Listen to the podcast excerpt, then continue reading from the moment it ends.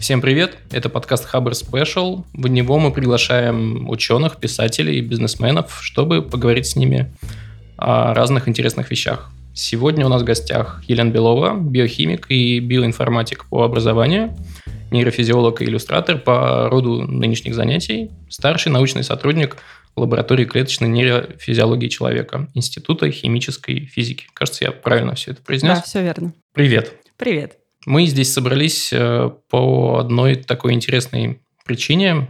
Недавно Илон Маск вышел на сцену и рассказал, что же новенького в проекте Neuralink. И не только рассказал, но и показал э, робота-хирурга, вот эти все удивительные нити, которых раньше почему-то никто не делал. И, собственно, я буду задавать глупые вопросы, а ты постараешься, я надеюсь, на них ответить. Ну, я постараюсь, конечно. Смотрел ли ты презентацию? Да, я посмотрела презентацию. Вообще, посмотреть эту презентацию меня подвигло приглашение э, на этот подкаст, uh-huh. поговорить об этом. И когда Ваня писал о том, чем занят Илон Маск, мне казалось, что это будет что-то другое когда в России люди говорят о интерфейс э, компьютер-мозг, чаще всего речь идет о шапочке и управлении какой-нибудь такой машинкой вместо джойстика силой мысли. А тут э, все серьезно, и Илон Маск собирается не только отправлять человечество на Марс, но еще и расширять возможности и лечения, реабилитации, и познаний о том, как устроен наш мозг. Это очень круто. Слушай, а шапочка, получается, это типа несерьезно, но почему? Шапочка – это очень распространенный, доступный метод. Э, электроэнцефалограмма – это один из самых первых методов исследования мозга. Проблема в том, что то, что мы снимаем, это с поверхности, это очень слабый и очень обобщенный сигнал, который очень тяжело анализировать и интерпретировать. Угу. И фактически мы пытаемся понять, что происходит, э, например, где-нибудь в городе, снимая за свет из космоса. Очень-очень э, слабый, очень большой сигнал. И, конечно, когда где-то происходит э, синхронная активность большого количества нейронов, мы это засечем на электроэнцефалограмме. А если нас интересуют какие-то более тонкие механизмы, то с такого расстояния при таком масштабе чувствительности сигнала ничего не получится. Клевая аналогия стала, наконец, понятнее. Спасибо. Слушай, а э, то, что они представили, вот этого робота-хирурга, который э, внедряется в мозг, я вот чего не понял, насколько глубоко эти нити могут и будут проникать. Это, точнее, необходимость глубины, она какая? Это должно быть в коре или глубже? Это очень сильно зависит от того, какую задачу они хотят решать. Э, когда Маск представлял этот проект, он упоминал те вещи, которые уже существовали до того, как э, нейролинк ворвался в эту всю среду. Uh-huh. Среди этих методов э, глубокая стимуляция мозга или глубинная стимуляция мозга, deep brain stimulation по-английски. Это метод, которым я занимаюсь в своей лаборатории. А, а есть еще методы, когда тоже людям вскрывают черепную коробку ага. и на поверхность коры головного мозга помещается какой-нибудь электрод для записи потенциалов э, и электрической активности с коры мозга. В первом случае мы записываем кору, во втором случае мы записываем глубокие подкорковые ядра, и это совершенно разные структуры, и в зависимости от того, что и где мы пишем, мы можем решать разные задачи. Угу. Если я правильно, опять же, понял, то фактически принципиально новые штуки они не показали. Они показали новый как бы, подход и новый масштаб. Сейчас они говорят о том, что производительность, размер угу. и объем получаемых данных существенно увеличен. Э, это очень крутой задел для того, чтобы получить что-то действительно очень интересное. Потому что, когда речь идет о мозге, то, да, размер, чувствительность имеют большое значение. С другой стороны, ничего принципиально нового э, с точки зрения подхода они не предложили. Это именно уменьшение масштаба, увеличение количества потоков записи и ускорение э, обработки э, с возможностью анализировать это прямо онлайн, не, угу. не передавая данные куда-то на какие-то большие суперкомпьютеры. Еще я так понимаю, что им удалось снизить соотношение сигнал-шум, точнее, повысить э, соотношение Тут момент сигнал, такой. Да. Э, есть много техник, которые позволяют очень чувствительно записывать сигнал. Вопрос размера прибора, который позволяет ага. записать этот сигнал. они э, смогли сделать очень миниатюрные электродики, и они утверждают, что при всей своей миниатюрности соотношение сигнал-шум у них достаточно, чтобы получать хорошую запись.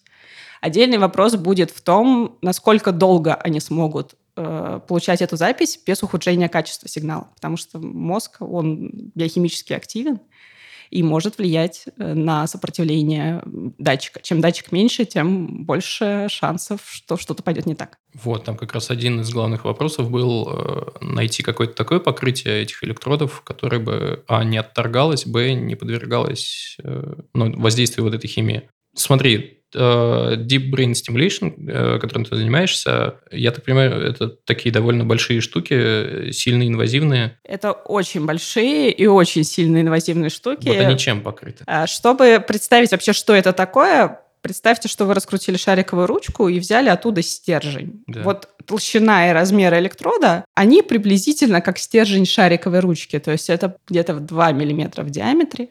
Это такая очень большая штука, которая крепится к специальной накладке на череп, на кость черепа. И дальше фактически э, с этим электродом человек глубоко в мозге, человек ходит на протяжении десятилетий, ну, вплоть до смерти. И эта техника позволяет ему существенно облегчить э, симптомы заболевания, с которым, собственно, он приходит по показаниям угу. на операцию. И если это всю жизнь он ходит с пациент ходит с этой штукой, получается, это все постепенно зарастает. Э?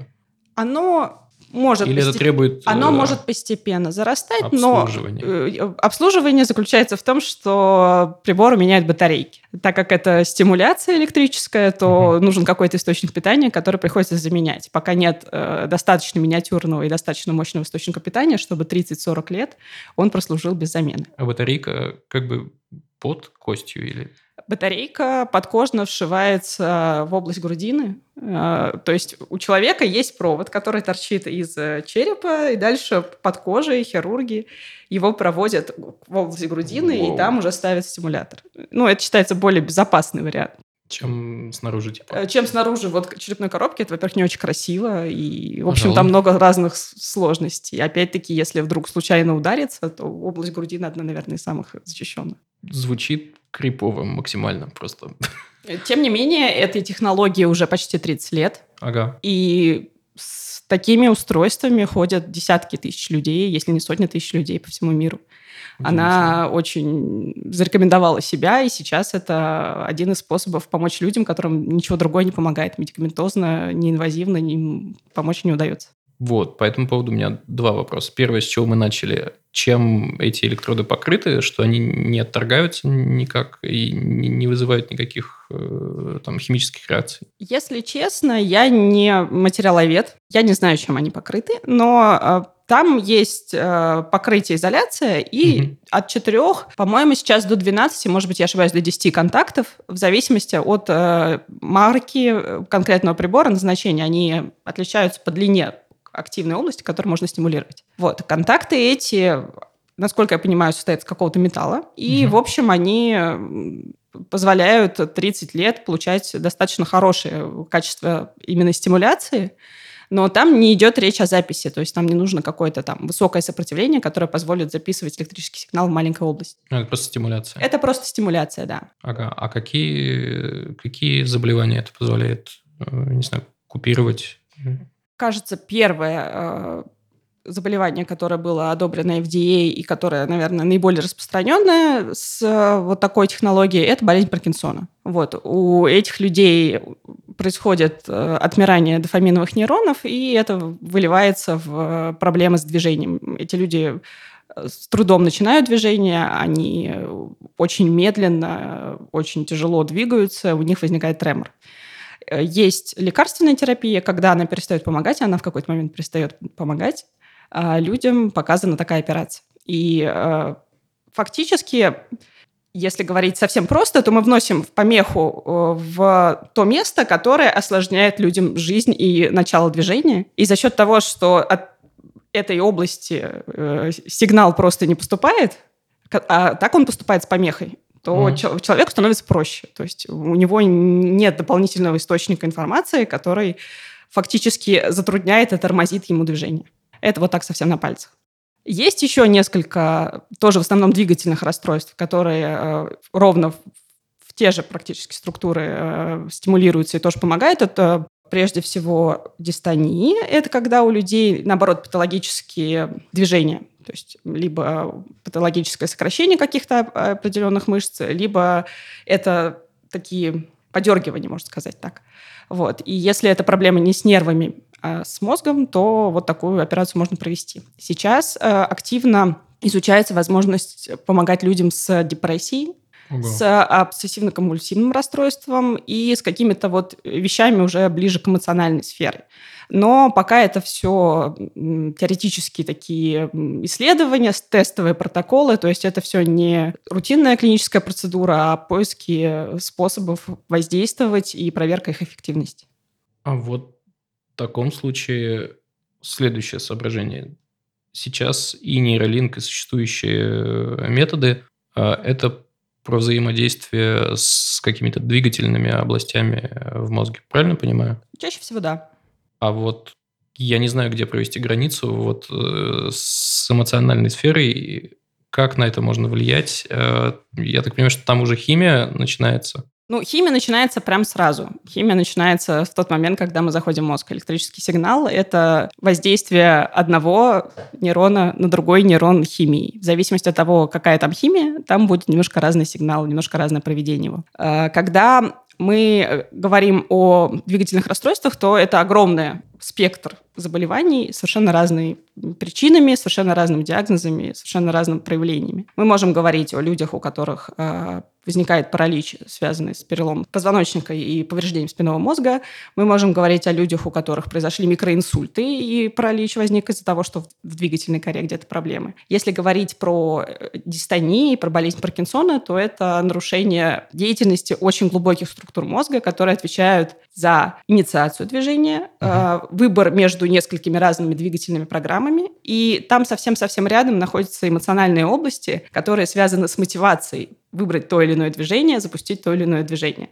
И фактически, немножко сместив положение электрода, мы уже можем влиять на эмоциональную сферу. Но как влиять и насколько точно, это, это типа пока неизвестно. Непонятно. Ну, есть э, указание на то, что у некоторых э, людей с, так, с таким электродом начинаются изменения в э, сфере так, связанные с эмоциями, с привычками, еще что-то такое.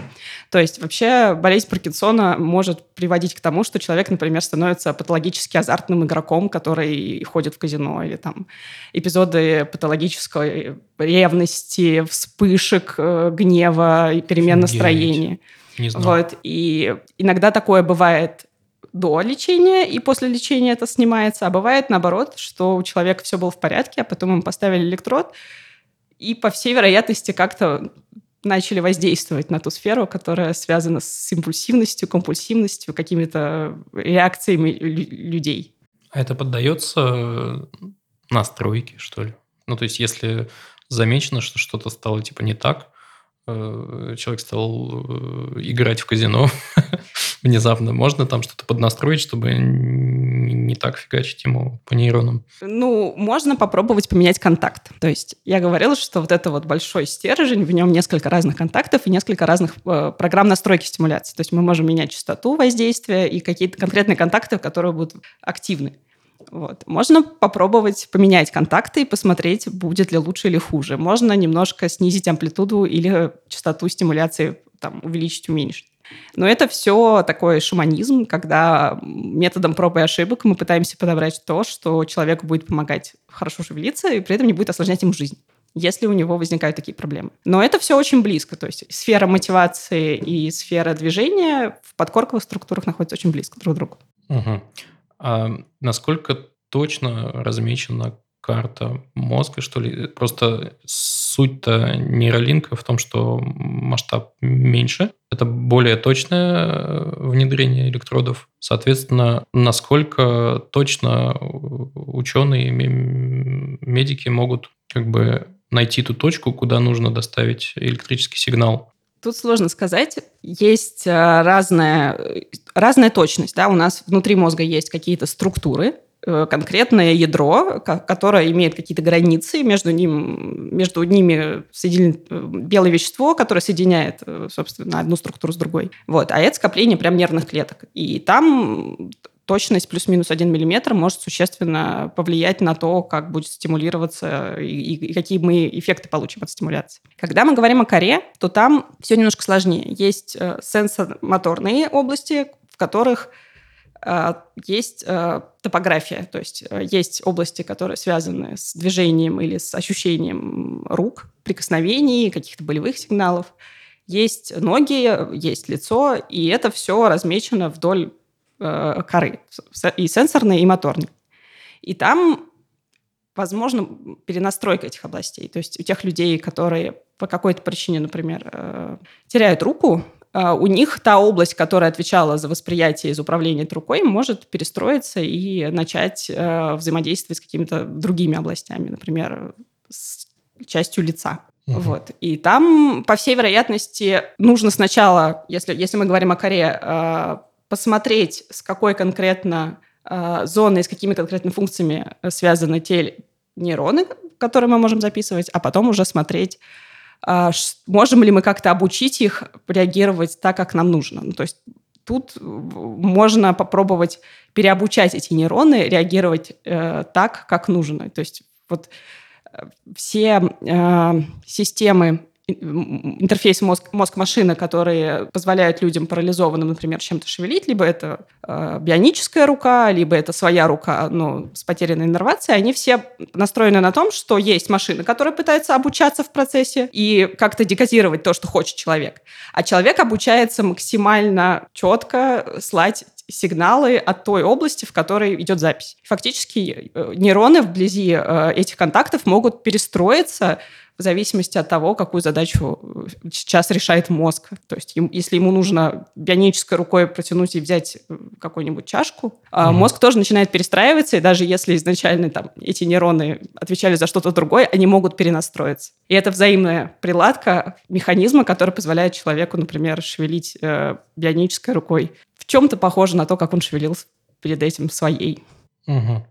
А если фантазировать и, не знаю, допустим, переместимся мы в 2077 год, э, про который скоро игра выйдет, там как раз э, все построено на том, что ты можешь себя апгрейдить. Допустим, мы присобачиваем человеку третью руку. Найдется ли область в мозге, которая будет способна этой штукой управлять? Или не факт? Я подозреваю, что это будет зависеть от того, в каком возрасте э, человеку эту третью руку присобачить когда происходит взаимная настройка сетей, есть некоторые критические окна, когда нейроны находят связи с другими структурами в других ядрах для того, чтобы максимально эффективно выполнять какие-то цели, задачи, движения. И там идут постоянно потоки обратной связи. Если в этот критический период что-то пошло не так, то человек часто просто лишается возможности, например, управлять рукой, если он лишен руки, или воспринимать и анализировать э, информацию зрительную, если у него, например,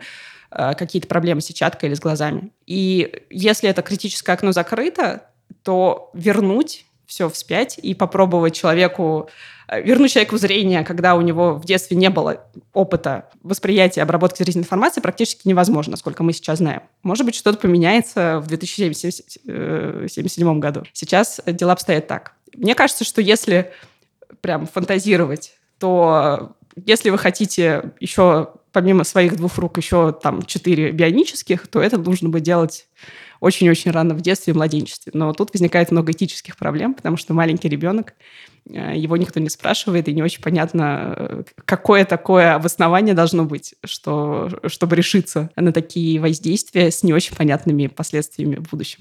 Угу. Я вот опять же, правильно ли я понимаю, что все, что... Ну, то есть, по сути, мы говорим сейчас про замену того, что уже было, на аналог. А если мы, скажем, я не знаю, вот не было у человека там условно хвоста никогда, и он не знает, что это такое, как это ощущается, как им управлять. Ну, тут мы переходим в какие-то философские э, дебри, то есть есть э, какие-то рассуждения о том, может ли человек познать, э, что такое быть летучей мышью. Это вот работа, именно философский концепт, насколько можно вообще трансформировать информацию, полученную в одной совершенно системе, другую систему. В общем, вопрос, кстати, телепатический, они чуть-чуть полегче, но в том же самом варианте субъективный опыт, он передаваем или нет. Что касается хвоста и вот э, таких вещей, наверное, сложно это представить, но мне кажется, что если человек рождается с хвостом, то у него есть или появляется некоторая область мозга, которая будет э, получать оттуда какие-то сигналы, там как-то им шевелить, и у него появится дополнительный какой-то вот э, отдел, область мозга, которая будет, значит, этим хвостом как-то управлять.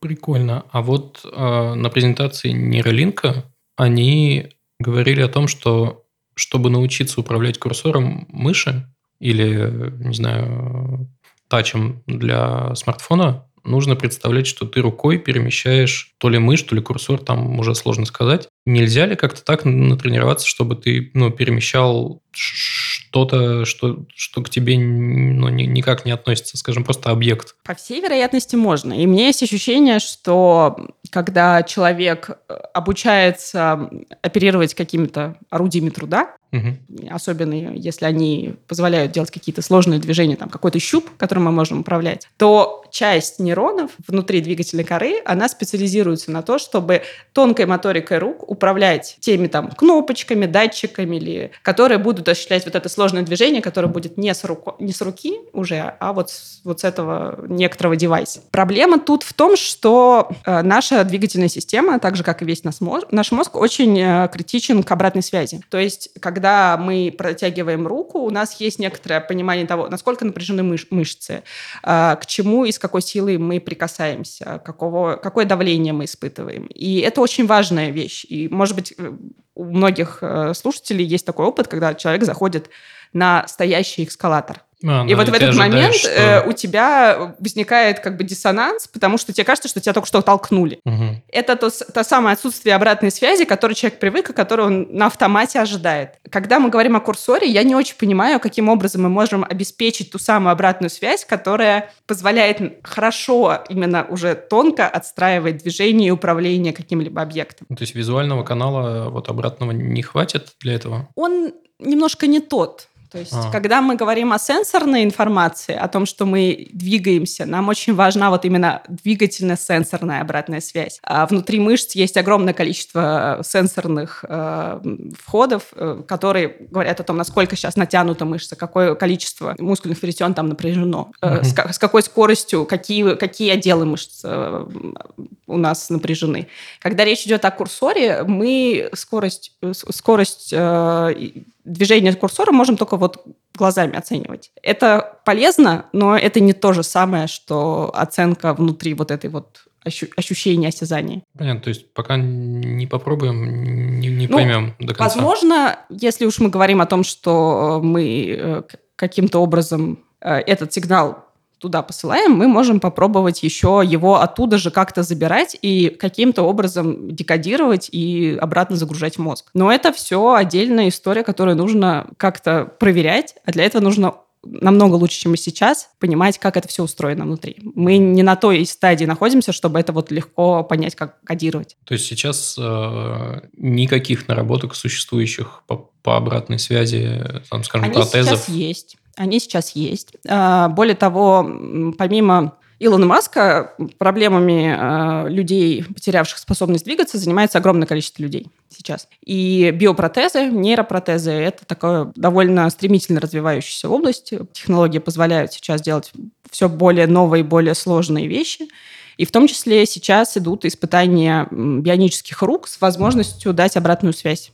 То есть человек может э, с помощью бионической руки прикоснуться к какой-то поверхности или схватить какой-то объект, и с нее сенсоры, датчики э, обратно э, дают информацию. Но там ситуация такая, что остаются здоровые нервы, и к ним фактически э, прилепляются датчики от бионической руки, и дальше по нервам эта информация отправляется в мозг через те каналы, которые там уже есть, предрасположенные, протренированные, сформированы. Угу. А в нейролинке они, вероятно, хотят сделать э, беспроводной обратный канал. Насколько я поняла, в нейролинке они хотят э, фактически свои устройства расположить в двух местах. В моторной и в сенсорной коре. И прямо на кору подавать э, сигнал. Для того, чтобы это работало, нужно, во-первых, очень хорошо все эти вещи подобрать и очень хорошо эти вещи протестировать. То есть мы сейчас плохо себе представляем, каким образом и куда нам нужно, на какой нейрон давать стимуляцию, как, каким паттерном, mm-hmm. как должны быть выглядеть вот эти вот импульсы электрические, чтобы та связь, э, которую там, животное, мозг получает, э, она соответствовала тому, что происходит в реальном мире. И насколько, например, нейрон в состоянии обучиться тому, что этот паттерн задан снаружи, а не генерируется изнутри вот этой нейросети. Слушай, а мы можем на текущем как бы, уровне развития говорить о том, что наиболее продвинутыми протезами человек начинает ощущать э, протез как э, ну, типа часть себя или, или нет?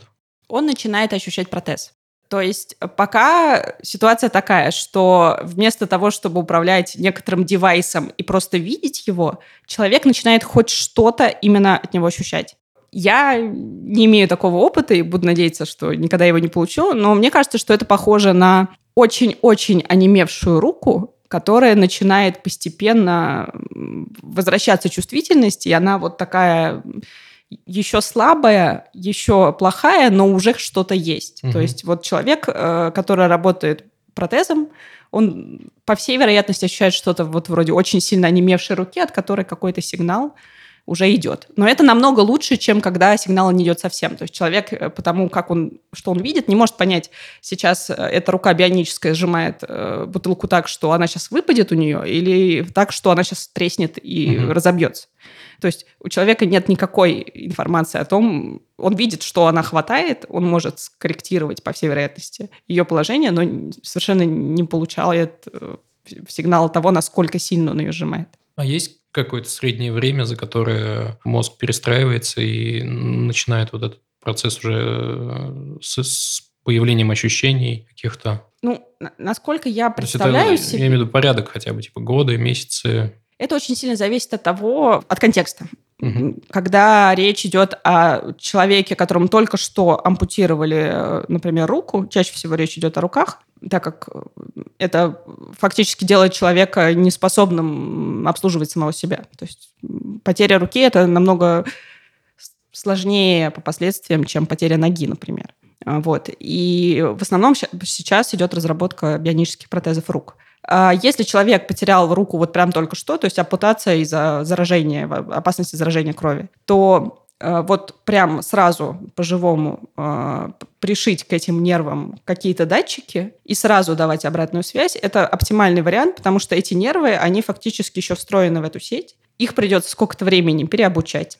Это, по всей вероятности, будет зависеть от того, насколько, в принципе, человек хорошо обучаем. Но мне кажется, что речь идет о временах порядка месяца, двух, трех месяцев для того, чтобы э, научиться этим протезам каком-то виде пользоваться, и в районе года для того, чтобы пользоваться этим уже без э, существенного напряжения.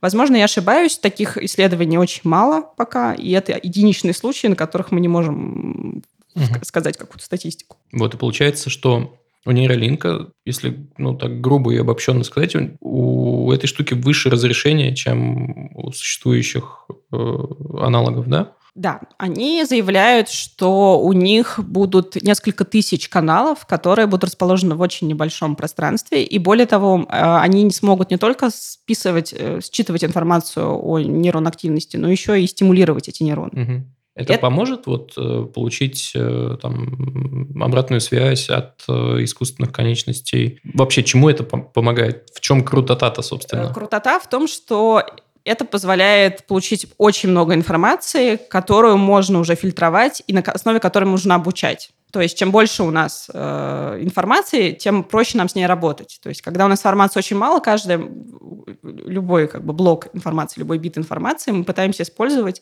но нам ее не хватает. Что касается нейролинка, у них несколько тысяч датчиков, которые позволяют не только считывать информацию, но еще и проводить стимуляции. Это позволяет, например, давать ту же самую обратную связь. Кроме того, это этот объем информации, он позволяет увеличить диапазон э, того, что можно, например, этой гипотетической, там, бионической рукой делать. Э, и э, фактически нейросети есть на чем обучаться. То есть у нас э, достаточная выборка э, сигналов, которые мы можем каким-то образом фильтровать под разные задачи. Ты, ты про какую сейчас нейросеть? Которая искусственная или а, мозг? И про ту, и про другую. Они ага. начинают взаимоподстраиваться друг под друга, и когда речь идет о том, что человеку очень хочется научиться, например, управлять своей бионической рукой, он тоже перестраивается, мозг тоже перестраивается, они взаимообучаются. И кроме того, у нас получается большой объем данных, который мы можем использовать просто для фундаментальных исследований, для того, чтобы понять, например, а как много нейронов одновременно участвует в дублировании информации. То есть мы точно знаем, что э, информация в мозге, она идет с шумом, но при этом по многим каналам. То есть несколько разных нейронов проводят mm-hmm. один и тот же сигнал. Насколько это явление масштабируемо, сколько конкретно нейронов участвует и как это все должно выглядеть. У нас эта информация просто нет либо очень мало на животных, потому что современные системы, они не позволяют списывать такой поток информации, как э, то, что предлагает Илон Маск. Блин, здорово. А то есть э, я, опять же, Какое твое ощущение от э, всей этой презентации? Это больше маркетинг или это больше там, бизнес, или это правда про науку и про там, движение науки вперед? Ну, я субъективно, мне кажется, конечно, субъективно, да, э, я как ученый вижу тут, конечно, гигантский ресурс именно для науки, для фундаментальной науки. У нас эм, сейчас э, есть две такие большие области. Первая область – это мы изучаем животных. И там у нас возникает проблема с тем, что животные устроены проще, и многие вещи даже экспериментально с ними очень тяжело проводить. То есть да, даже если речь идет об обезьяне, она все равно, например, не может артикулировать и произносить слова. Мы не знаем, как устроены моторные области, которые связаны с управлением там, языком, связками. Во, голосовыми связками mm-hmm. во время речи. Когда мы говорим о, о человеке, то у нас есть огромное количество субъективного опыта и очень жесткие требования этические, и очень, э, скажем, слабые технологии, которые опро- опробованы и одобрены для применения на человеке, для того, чтобы какую-то информацию получить. То есть э, практически во время всех операций, которых э, по показаниям медицинским требуется э, запись активности, электрической активности мозга можно использовать для того, чтобы что-то узнать про мозг человека. Чаще всего это речь идет о двигательных расстройствах глубокой стимуляции мозга. Есть еще эпилепсия, и в зависимости от того, где очаг, а, хирурги э, ищут ту зону, которую можно удалить без а, какой-либо, ну, без поражения функции. То есть нам нужно удалить патологический очаг, а он находится рядом с центрами речи. Если мы удалим слишком много, человек перестанет говорить, понимать речь. Это... И точно отделить, э, ну, то есть провести границу, когда это э, Для того, чтобы нет? провести эту границу, человека э, спрашивают, например, говорят, а, мы, сейчас, знаю, вам, мы сейчас вам будем называть какие-то слова, а вы... Человек-то в сознании во время А человек операции. в сознании обязательно. Ага, ужас. И во время наших операций они, кстати, тоже в сознании. Вот. Э, Серьезно? Конечно. А, я не представляю себя. Ну, по большому счету, когда мы э, вставляем электрод человеку в мозг, мы должны убедиться в том, что он получает необходимый ему эффект и при этом не получает никаких побочных эффектов. Поэтому э, в случае, если возможно, человека в этот момент разбудить и спросить, что он думает, что он чувствует, угу. э, и есть ли у него какие-то побочные ощущения от стимуляции, это позволяет нам сразу подобрать более удачное расположение электрода и более точно э, лучше человеку помочь просто. Вот, поэтому очень многие операции на мозг проводятся в сознании, именно для того, чтобы не сделать хуже. И в этот момент у ученых есть возможность собрать вот этот вот бесценный набор информации о том, как устроен мозг человека, как он работает. Угу. Это взаимовыгодная вещь, которая помогает и пациенту, и ученому. Угу. У меня сейчас просто глаза по 5 рублей, и я в шоке сижу, что там двухмиллиметровые какие-то гигантские вещи. Внутри мозга нет болевых рецепторов. Главное это то, что у него есть обезболивание на поверхности кости, на поверхности mm-hmm. кожи, а там внутри максимум, что происходит, это происходит стимуляция, и человек, например, перестает нормально говорить, у него появляется во рту каша. Мы не хотим, чтобы когда человек ходил с электродом, у него была во рту каша. Мы стараемся переставить этот электрод туда, где каша не будет в голове, э, во рту. Угу. Вот. Мы проверяем в процессе сразу тестовую стимуляцию, как это все устроено. Слушай, а вот сейчас они проводят эксперименты на мышках. Да. Э, мышку с портом USB Type-C показали даже на фоточке. Да-да-да. Страшно выглядит. Маск сказал, что вроде бы они проводили эксперименты на обезьянах. А в принципе, какой процесс э, происходит, когда ученые говорят себе или, я не знаю, какой-то комиссии, даже не знаю, что там происходит. Типа, мы готовы проводить эксперименты на людях. Или в какой момент вы понимаете, что вы готовы, и, и до конца ли вы уверены? И вот, вот расскажи об этом, пожалуйста. Ну, во-первых, для того, чтобы даже произвести эксперименты на животных, нужно тоже одобрение некоторой комиссии. Почти в любом научном учреждении есть этический комитет. Касается Даже всех мышей. животных? Даже мышей. Я не знаю насчет дрозофил. Если честно, мне кажется, что с мухами и вот, вот такого там Ценарабдитис элеганс, это такой маленький червячочек угу. плоский. Ну, там, вот там еще пока как комиссии не нужны для того, чтобы над ними как-то там проводить эксперименты. А вот если вы хотите вставить в мозг мыши или крысе электрод и посмотреть, как она там будет себя угу. чувствовать и вести с ним, нужно одобрение комиссии. То есть первый момент, вы должны доказать, что вы готовы проводить эти исследования, и они вам необходимы. Угу. То есть, что нет других способов получить э, ту информацию, которая вам нужна. Вы проверяете и собираете данные о том, насколько это безопасно, не вызовет ли это каких-нибудь воспалений дополнительных или там еще чего-то такого. Понятное дело, что на 100% застраховаться нельзя, но какие-то доводы у вас должны быть на руках. Что это, что вы собираетесь делать, что вы собираетесь оставлять, что вы ожидаете, что может пойти не так. И комиссия рассматривает все ваши доводы и э, решает, что да, это исследование в таком виде можно одобрить. Дальше... В комиссию кто входит? В комиссии входят, э, собственно, ученые медики, точно такие же коллеги, угу. ученые, которые смотрят э, и руководствуются какими-то принципами. Будет ли животное страдать? Насколько эти страдания необходимы? Можно ли их сократить? Вот. То есть любая операция даже на животном, это, в общем, для него, наверное, не очень приятный опыт. Мы не можем спросить, но догадываемся. Дальше, когда речь идет о людях, да. а, есть уже более сложная комиссия, которая включает не только внутреннюю историю, особенно если речь идет о инновационных исследованиях. Та же самая FDA, Food and Drug Organization, э, uh-huh. Association, они э, занимаются тем, что рассматривают э, технологии, либо лекарственные препараты, в общем, все, что касается людей и их здоровья, и оценивает риски, можно ли вот конкретно эту технологию, конкретно это исследование проводить в том виде, в котором есть. Достаточно ли собрано информации на животных, на каких-то системах инвитро для того, чтобы это уже на людях проводить.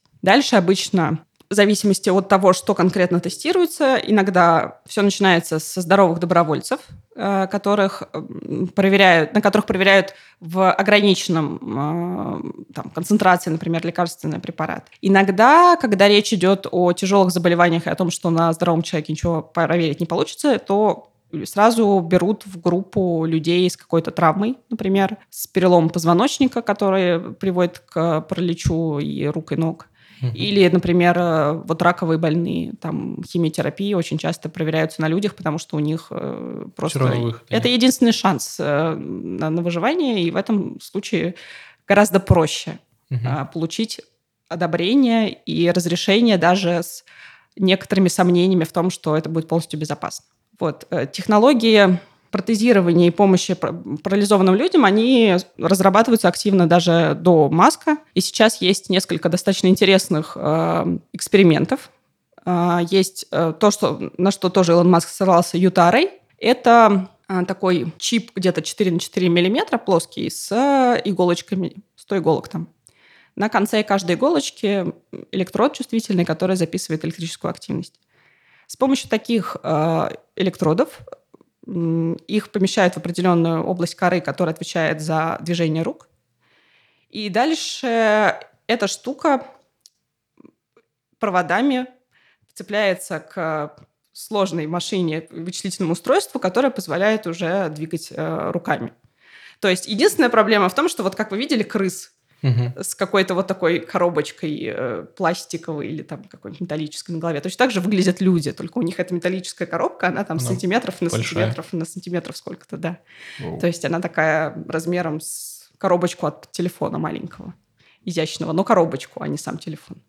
Вот. И сейчас это проводные технологии, но тем не менее с помощью них люди, которые полностью были парализованы, могут двигать рукой, э, ну, либо бионической рукой, либо у них датчики идут по рукаву, и тогда им стимулируют их собственные мышцы, только вместо нервов угу. идут провода снаружи вот от этой вот большой коробки а, в сторону манжета, которая управляет движениями пальцев. Но, тем не менее, для человека, который по-другому никак двигаться не может, это большой бонус, и это надежда на что-то. Угу. А, я читал, что мозг во время жизнедеятельности он подвижен, ну, до некоторой степени там внутри. Если мы увеличиваем разрешение и хотим попасть точно вот в группу нейронов, а, это же типа становится сложнее. А, они там, судя по всему, вот этот робот нейрохирург, который определяет э, место, там глубину и так далее э, внедрения, он будет обучаться тоже с помощью нейросетки. Как, как вот этому можно обучить и как можно угадать, в какой момент вот, вот сейчас давай втыкай иголку? Тут Основная проблема с операциями на мозге это то, что он пронизан сосудами. Угу. Сосуды повреждать очень нехорошо. Кровоизлияние в мозг это очень неприятная штука, которая может привести к смерти или вот микроинсульт. Это а, то есть, по сути, главная задача избежать именно сосудов. Это первая, это самая важная задача, которая говорит о безопасности всей процедуры. Угу. То есть она ничего не говорит об эффективности процедуры, но для того, чтобы она была безопасной, нужно не повредить эти сосуды. И это учитывается даже сейчас, когда речь идет о любых инвазивных операциях, чтобы не задеть сосуд. Дальше у нас эм, возникает вопрос фиксации этого электрода. Они могут быть разные. О, да, как он там закрепляется? Зависит от того, что за электрод. Если говорить про глубинную стимуляцию, то mm. электрод закрепляется прямо вот на черепе. Там вот просверленное отверстие, в него mm-hmm. специальным образом прикручивается, очень жестко фиксируется накладка, в которой абсолютно жестко фиксируется этот электрод. Ну, это когда электрод достаточно твердый, а тут же гибкие нити, вот он туда А вот с гибкими, пынь... нити, да, с гибкими нитями пока не очень понятно, но насколько я понимаю, если она расположена в ткани мозга, она такая желеобразная. Скользкая, я подозреваю. Нет, она, конечно, скользкая, но мозг э, у взрослого человека, его подвижность ограничена. У маленьких детей, у них действительно, особенно когда еще кости не отвердели, угу. мозг может э, существенно меняться в э, диаметре. Или... Он пульсирует? Он пульсирует, да. Угу. И я так понимаю, что вблизи крупных сосудов он пульсирует сильнее, чем вдали от крупных сосудов. Вот. Тем не менее, можно зафиксировать, э, постараться зафиксировать электрод так, чтобы он плюс-минус был в той же самой области. Хороший вопрос насколько те электроды, которые предлагает Илон Маск, смогут э, находиться вблизи тех нейронов, с которых ведется запись. А когда мы э, пишем электрическую активность внутри мозга человека, у нас бывает так, что что-то происходит, человек там двигает рукой или, я не знаю, там э, чихает, и, собственно, кончик электрода смещается совсем вот. чуть-чуть, и все. Мы только что видели нейрон, а теперь перестали видеть нейрон. Такое бывает. Или наоборот, человек, э, никакого нейрона вблизи электрода нет, потом человек что-то делает такое, опаньки, и появляется нейрон, мы видим существенную активность, вот прям потенциалы действия на записи, все прекрасно. Как это все вне операции то есть никогда у нас открыт мозг, и там есть некоторые отверстия, через которые может там, воздух, например, насасывать. А в уже закрытом мозге, насколько эти процессы могут повлиять на локализацию, фиксацию электрода в определенной точке, это хороший вопрос. Я не знаю пока на него ответа. Угу. Надо посмотреть, что у них получится. Если электроды достаточно маленькие, и их довольно много, возможно, у, ну, судя по тому, что было на самой записи, у них э, часто от двух или трех контактов пишется один и тот же нейрон. Ну, это как раз для того, чтобы точность... Тут хороший вопрос, для чего это. Возможно, что это, ну, то есть просто проверить, насколько мы это все можем. Но mm. вот такая конфигурация, она позволяет, если что, например, перестать писать с одного контакта этот нейрон, mm. но еще два останется. Или, например, с Хитро. одного скачет, а, а, соскачет, а на другой уйдет. То есть Хитро, прикольно. Плотность позволяет дублировать информацию точно, чем занимается мозг, mm-hmm. когда обрабатывает информацию.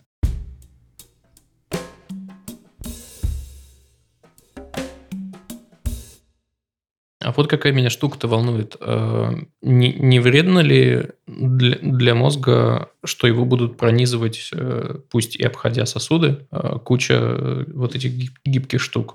То есть, если мы хотим это разрешение повысить, придется понатыкать их туда много. Когда речь идет о крупных электродах стимулирующих, то там действительно есть некоторое повреждение мозга вот вблизи электрода и нарастание соединительной ткани. Что касается вот этих маленьких, тоньше волоса нитей, про них надо смотреть. Мы пока не знаем, как мозг на них реагирует. Но чем мельче девайс, тем меньше изменений будут связаны именно непосредственно с тем, что он находится где-то вблизи э, ткани нервной, нейрона, глии. То есть есть некоторый шанс, что действительно последствия от вживления таких тонких нитей будут пренебрежимо малы по сравнению с, с теми возможностями, которые они могут дать. То есть пусть даже их там и тысяча. Для этого надо проверить что там а, будет, и э, как они будут. Комиссия и вот это. Комиссия, исследования на мышах, исследования на тех людях, которым это может существенно э, помочь, несмотря на какие-то э, риск побочек, а затем уже смотреть, что получится. То есть mm-hmm. это не ближайшие пять лет, даже, может быть, не 10, это 2077 год.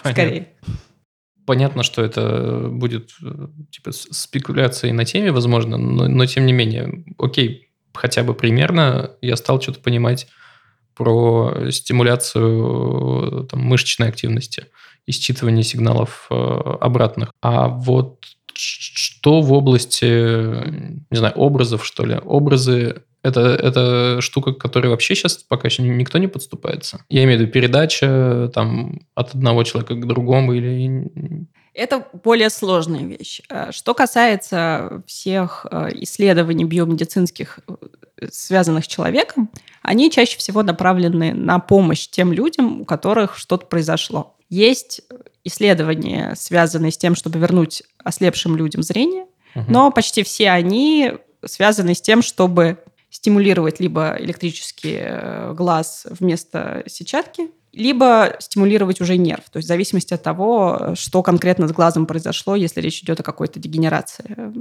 в связи с чем просто сигнал не проходит, и э, фотоны не вызывают электрического импульса, как они должны вызывать. Что касается не просто подачи сигнала на сенсорный какой-то канал, угу. то есть мы не возвращаем людям слух и зрение. Ну, я, да, а я про абстракции скорее. С абстракциями все очень сложно, и мы очень плохо понимаем в сравнении с двигательной или там зрительной системой, вот первичной, как это все там устроено и что там можно, а что нельзя. А так как никакой, скажем, понятной биомедицинской задачи под этим не стоит, а это такое скорее любопытство, то и этические вопросы, угу. стоящие на таких исследованиях, они очень сложные.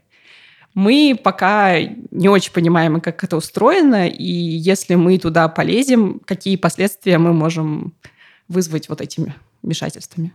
Угу. А теоретически, окей, если пусть не абстракция, но можно ли послать в мозг такой сигнал, который у тебя вызовет, ну, типа, некое ощущение?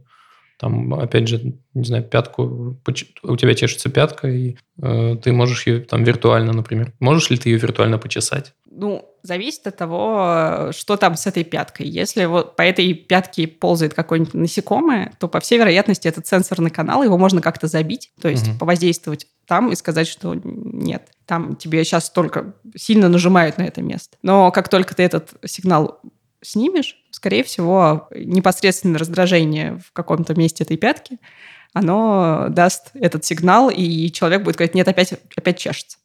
Если речь идет о каких-то нервических вещах, такое тоже бывает, то, возможно, оно может помочь. Но можно просто человека отвлечь. Например, сказать ему, а подумай-ка ты пока не о пятке, там, а о том, как ты завтра будешь там с мамой разговаривать. И человек просто про эту пятку забывает. Это очень хороший способ помочь. Когда речь идет о каких-то концептуальных вещах, я тут вспомнила, ну, уже достаточно популярную, на мой вкус, историю про нейроны Дженнифер Энистон и нейроны Халли Берри угу. когда э, у пациентов с эпилепсией проверяют, э, значит, где находятся очаги, очень часто это в височной доле, которая связана в том числе с речью и с восприятием образов. И там в процессе записи активности удается иногда найти такие вот интересные нейроны, которые реагируют конкретного человека или на какой-то конкретный образ. А вроде как был еще э, нейрон Звездных войн, который реагировал не просто на какой-то конкретный образ там Дарта Вейдера, а вообще на вот все вещи, которые имеют отношение к Звездным войнам. И по всей вероятности, если вот представить, что мы можем какой-то такой нейрон постимулировать, я предполагаю, что у человека в этот момент возникает мысль о Дженнифер Энистон, о Холли Берри или о «Звездных войнах». Ну, то есть есть какие-то концептуальные нейроны, которые мы можем в теории, если мы фантазируем, стимулировать, вызывать у людей мысли об этом. Но это некоторый субъективный опыт, Угу. И мы просто можем точно так же сказать это имя, и, собственно, этот нейрон возбудится, и будет ровно то же самое. Зачем для этого лезть человеку в мозг, не очень понятно. А, то есть э, мы можем как бы стимулировать только то, что уже в мозге есть? Ну, фактически да. Хотя, когда мы что-то стимулируем, мы на этот мозг воздействуем. То есть, если мы постоянно что-то стимулируем, мы меняем то место и ту сеть, mm внутри которой находится конкретный там нейрон или там группа нейронов. Поэтому вот с мозгом там все очень сложно. Это динамическая система, в ней не бывает такое, что ты вот сегодня получил какую-то картину структуры мозга, а через год посмотрел, а там все то же самое. Нет, там все не то же самое. Там немножко по-другому меняются связи в связи с опытом. Угу. Что-то забывается, что-то меняется, у человека возникают какие-то другие паттерны поведения, и это меняет связи между нейронами внутри вот этих вот областей. Угу. Слушай, а как реализовано э, синтез речи, например, вот э, пациенты, которые не могут говорить, например, Стивен Хокинг, у него был синтезатор, э, но он как бы набирал слова, и они синтезировались как бы из компьютера. Э, думать слова, предварительно их не набирая визуально, нельзя? Хороший вопрос. Такой философский тоже отчасти. Пока не очень понятно исследований, которые бы показали техническую возможность это сделать на нынешнем уровне, нет на мой вкус. Хотя, может быть, надо поискать. Наверняка есть люди, которые в этой области что-то пытаются сделать. Есть вариант, например, а, снять эм, сигналы с нервов, которые идут голосовым связкам, к языку, к губам, и посмотреть, можем ли мы на основе двигательной информации от артикуляционного аппарата а, что-то понять про то, что человек хочет сделать. То есть, если мы, например, обездвижили мышцы и при этом пытаемся угу. по... меряем сигнал, который к ним приходит. Можем ли мы вот так хотя бы сделать для начала? Потому что речь это очень сложная, очень распределенная зона. Есть зона брака, есть зона верники, между ними есть проводящие пути. И вся эта система, она действительно очень сложная для нашего нынешнего понимания. Мы знаем, как это поломать, но, к сожалению, это та самая история, когда как поломать знаем, а как починить не очень. Ломать проще. Угу. У меня просто в зависимости от того, чтобы ты ответила на этот вопрос, э, просто соображение такое было, э, поскольку ну, язык это же тоже типа абстракция по факту. Ну, мы с ним не рождаемся, мы, мы ну, научаемся обозначать там вещи на одном языке и на другом, и это могут быть совершенно разные слова. Соответственно, для разных культур, а, если синтезировать речь э, вот напрямую от мысли, это были бы какие-то разные, вероятно, алгоритмы. Но то, что ты предлагаешь, ну, не предлагаешь, а то, о чем ты говоришь, э, это, наверное, попроще будет значительно. Ну, сначала нужно разбираться с теми вещами, которые попроще, а потом уже пытаться на основе их идти в те вещи, которые посложнее. Что касается моих представлений о языке и о том, как это все устроено в мозге, они сформировались на основе такой книги Стивер, Стивен Пинкер «Язык как инстинкт». Это довольно старая книжка, она 2000 год, 2000 там каком-то году была переведена на русский язык, то есть она еще старше. И он э, продвигает мысль о том, что овладение языком – это инстинкт. То есть это некоторое поведение, которое внутри мозга есть субстрат, на котором формируется язык. И более того, мы знаем, что если человек э, там до какого-то критического возраста прожил вне языка, он не может овладеть языком. То есть Маугли, которые там где-то в Индии с волками жили до 10 или до 12 лет, они просто не в состоянии после этого овладеть языком как вот техника коммуникации. При этом есть критические окна, и для того, чтобы овладеть языком очень хорошо, нужно быть в контексте речи и коммуникации там, до трех лет. После трех лет уже становится хуже, но человек все еще в состоянии овладеть э, простыми конструкциями, хотя, скорее всего, оно не будет дышать языком. Mm. А дедлайн когда? Ну вот дедлайн не очень понятно, потому что это э, такие ну, эпизоды, не, на да. которых угу. есть какие-то конкретные люди, с которыми такая штука случилась, и они не овладели языком. Насколько я понимаю, в районе там 8-9 лет поезд уходит. Опять-таки, индивидуальные особенности могут влиять. У кого-то эти окна чуть пораньше закрываются, у кого-то попозже. А что с памятью? Как, как вообще все происходит в мозге э, с памятью? Можно ли... Ну, понятно, что сейчас будет дебильный нубский вопрос. Можно ли будет флешку вставить и обращаться к ней? С памятью все очень сложно. Как, как, как совсем, походу. Да, да, да, да, да. Но с памятью особенно сложно, потому что если про двигательную систему мы что-то еще понимаем, а, с с памятью, при том, сколько сил туда уже э, зарыто и сколько всего мы знаем, привести это все в какую-то концепцию понятную, которую можно рассказать, очень сложно. Память в мозге — это динамическая система, в которой процессы запоминания забывания, они вот находятся в некотором равновесии, при этом они находятся на разных масштабах. То есть одна история — это про то, что вы помните то, что там номер вам сказали, продиктовали номер, там, и вот вы так читаете про, себя этот номер и набираете его. Это вот эта временная память, там 7 плюс-минус 2 символа, угу. вот эта история. Есть память эпизодическая, когда человек может рассказать о том, где он вчера был, что он там вчера ел, с кем он разговаривал. Есть э, память семантическая, смысловая. Например, то, что дельфины – это млекопитающие. Угу. Это вот такой классический пример семантической памяти, то есть что к чему, а как относится в концепции. При этом есть еще э, то, что называется недекларативные виды памяти. Например, когда человек учится водить машину, печатать вслепую на клавиатуру, то это вот тоже память. Это близко к рефлексам? Это не совсем рефлексы, хотя ну, там, там опять-таки сложная иерархия. Ну вот То я есть... имею в виду, здесь на берегу, где живут обычные люди, кажется, что, ну, типа, печать слепую – это как будто рефлекс. Ты это не, навык. Не, это за, не задумываешься, штука. да. То есть рефлекс – это когда тебе ударили платком по коленке, ну, да. и у тебя нога дернулась. Это Есть рефлекс. Же, типа, условные, безусловные. Там, да, как навык переучивается. То есть рефлексы, угу. они чаще всего ну, если рожденные, есть, можно выработать рефлекс, можно, в принципе, его забыть, но это очень простая именно и очень кондовая процесс. То есть, когда есть четко заданный шаблон действия в ответ на стимул. Когда мы печатаем на клавиатуре, это не та штука. То есть, можно сказать, что когда вы набираете пин-код, то это вот тот самый рефлекс.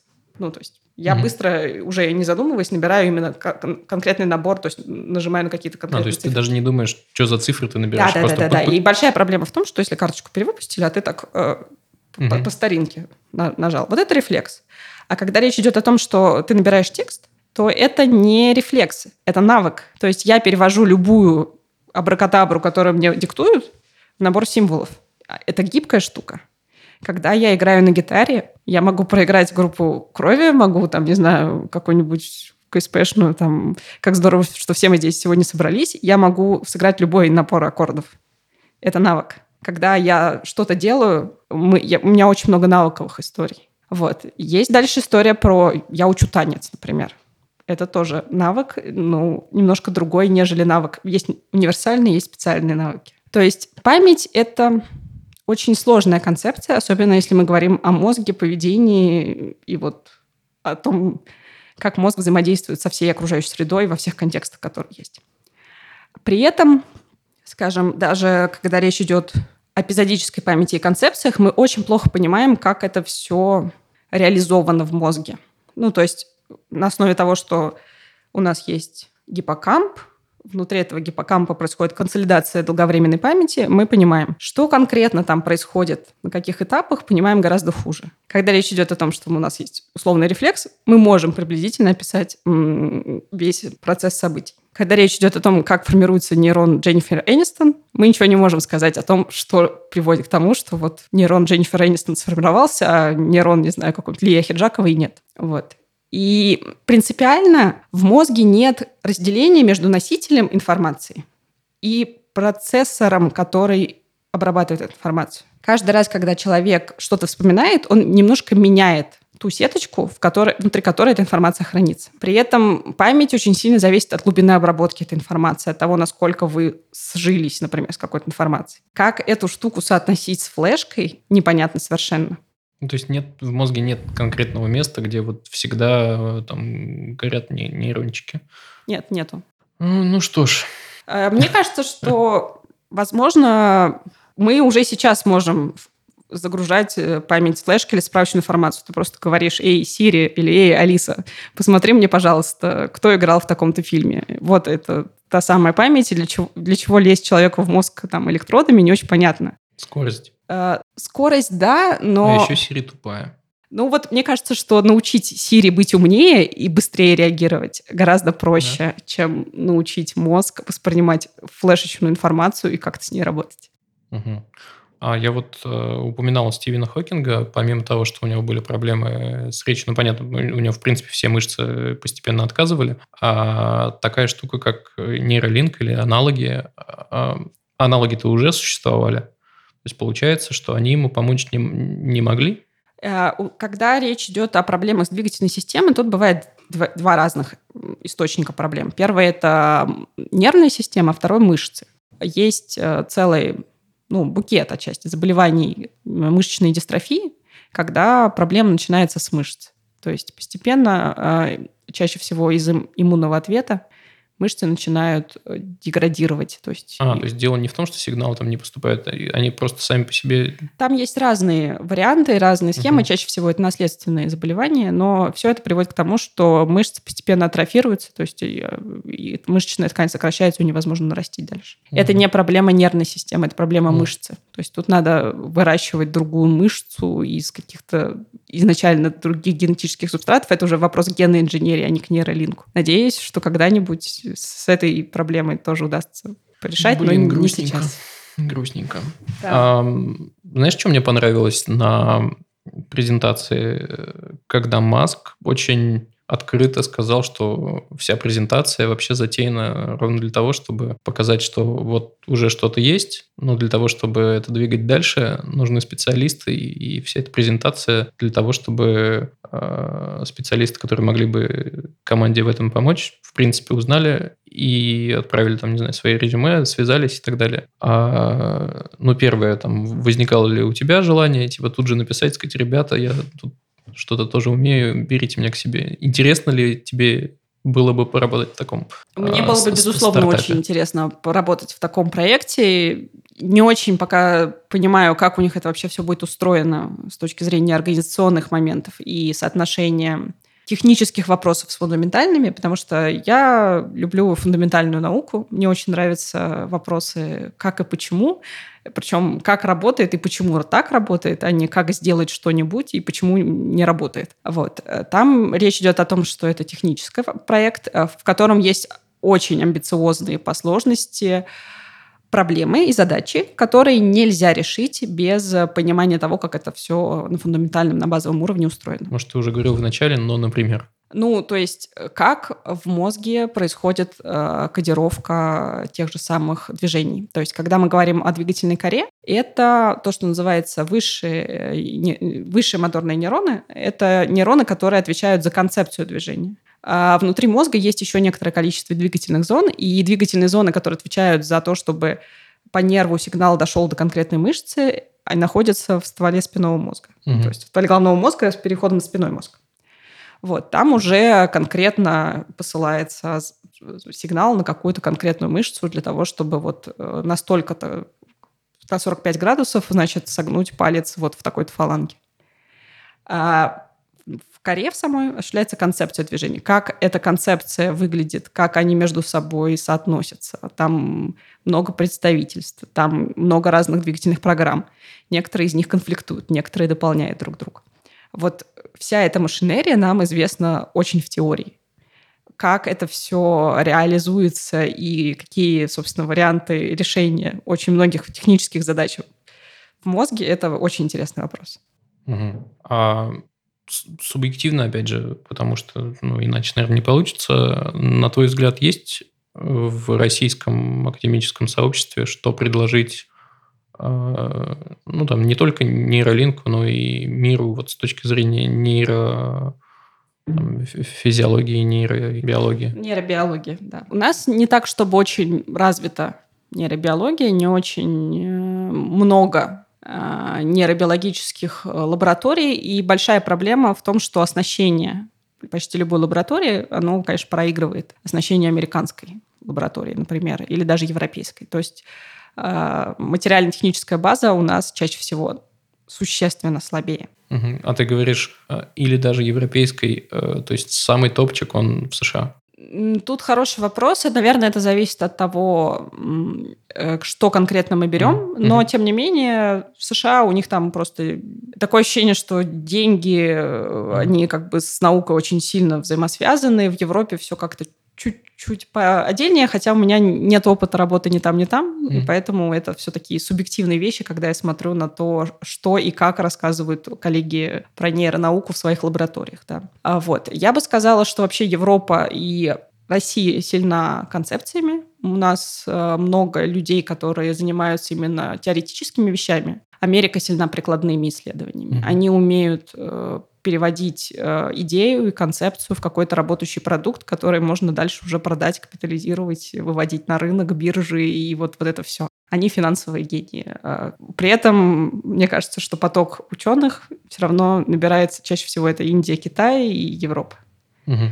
То есть э, у них, конечно, очень молодая нация, но там ученых в четвертом, пятом поколении американцев я не так, чтобы много знаю. Почти все американцы, которые приезжают, это китайцы, корейцы, индусы, ирландцы, в общем, сборная солянка. Что касается нас, России, а, у нас есть преимущество, ну, такое достаточно, э, как сказать...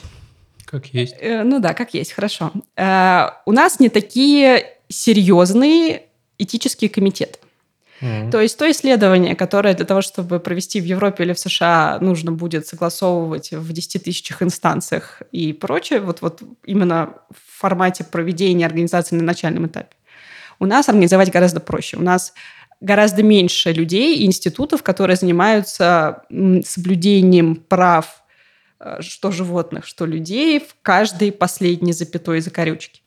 Э, я не знаю, насколько это хорошо или плохо.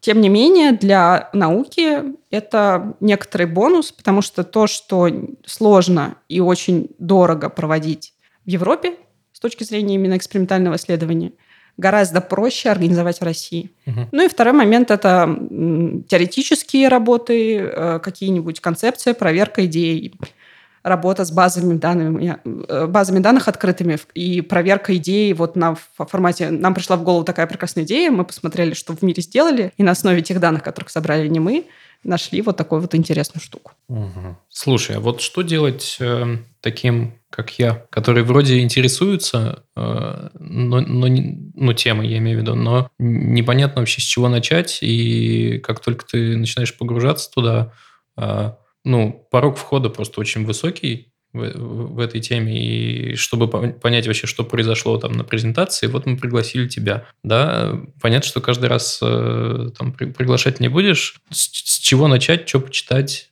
где почитать? Угу. Ну, понятно, что помимо науки есть э, такая вещь, как популяризация науки. И вот в самом начале ты сказал, что я иллюстратор на портале Биомолекул. Угу. Вот биомолекула – это научный популярный сайт э, для хардкорных людей, то есть тех людей, которым хочется разобраться во всех деталях. Ну, то есть, типа, я почитал все, что было там в серии элементы, да, и да. пошел дальше вот туда. Да, да, то есть элементы это попроще, а там, все, мне кажется, знакомство с биологией как научно-популярное такой э, начинается стимоновый, наверное, все как у зверей. Потом ну, да. люди переходят э, воронкой на элементы. И вот если вам уже все понятно на элементах и хочется дальше, вы можете почитать э, на биомолекуле. Там есть статьи про нейропротезирование. Я точно знаю, что осенью у нас появится статья про нейролинк и про то, как это все устроено и для чего это нужно от человека, который хочет разобраться в этой теме и написать именно подробную статью. Вот. Ну и там есть много материалов по молекулярной биологии, генетике, биохимии. Есть материалы, хотя не так много, но мы работаем над этим по нейробиологии.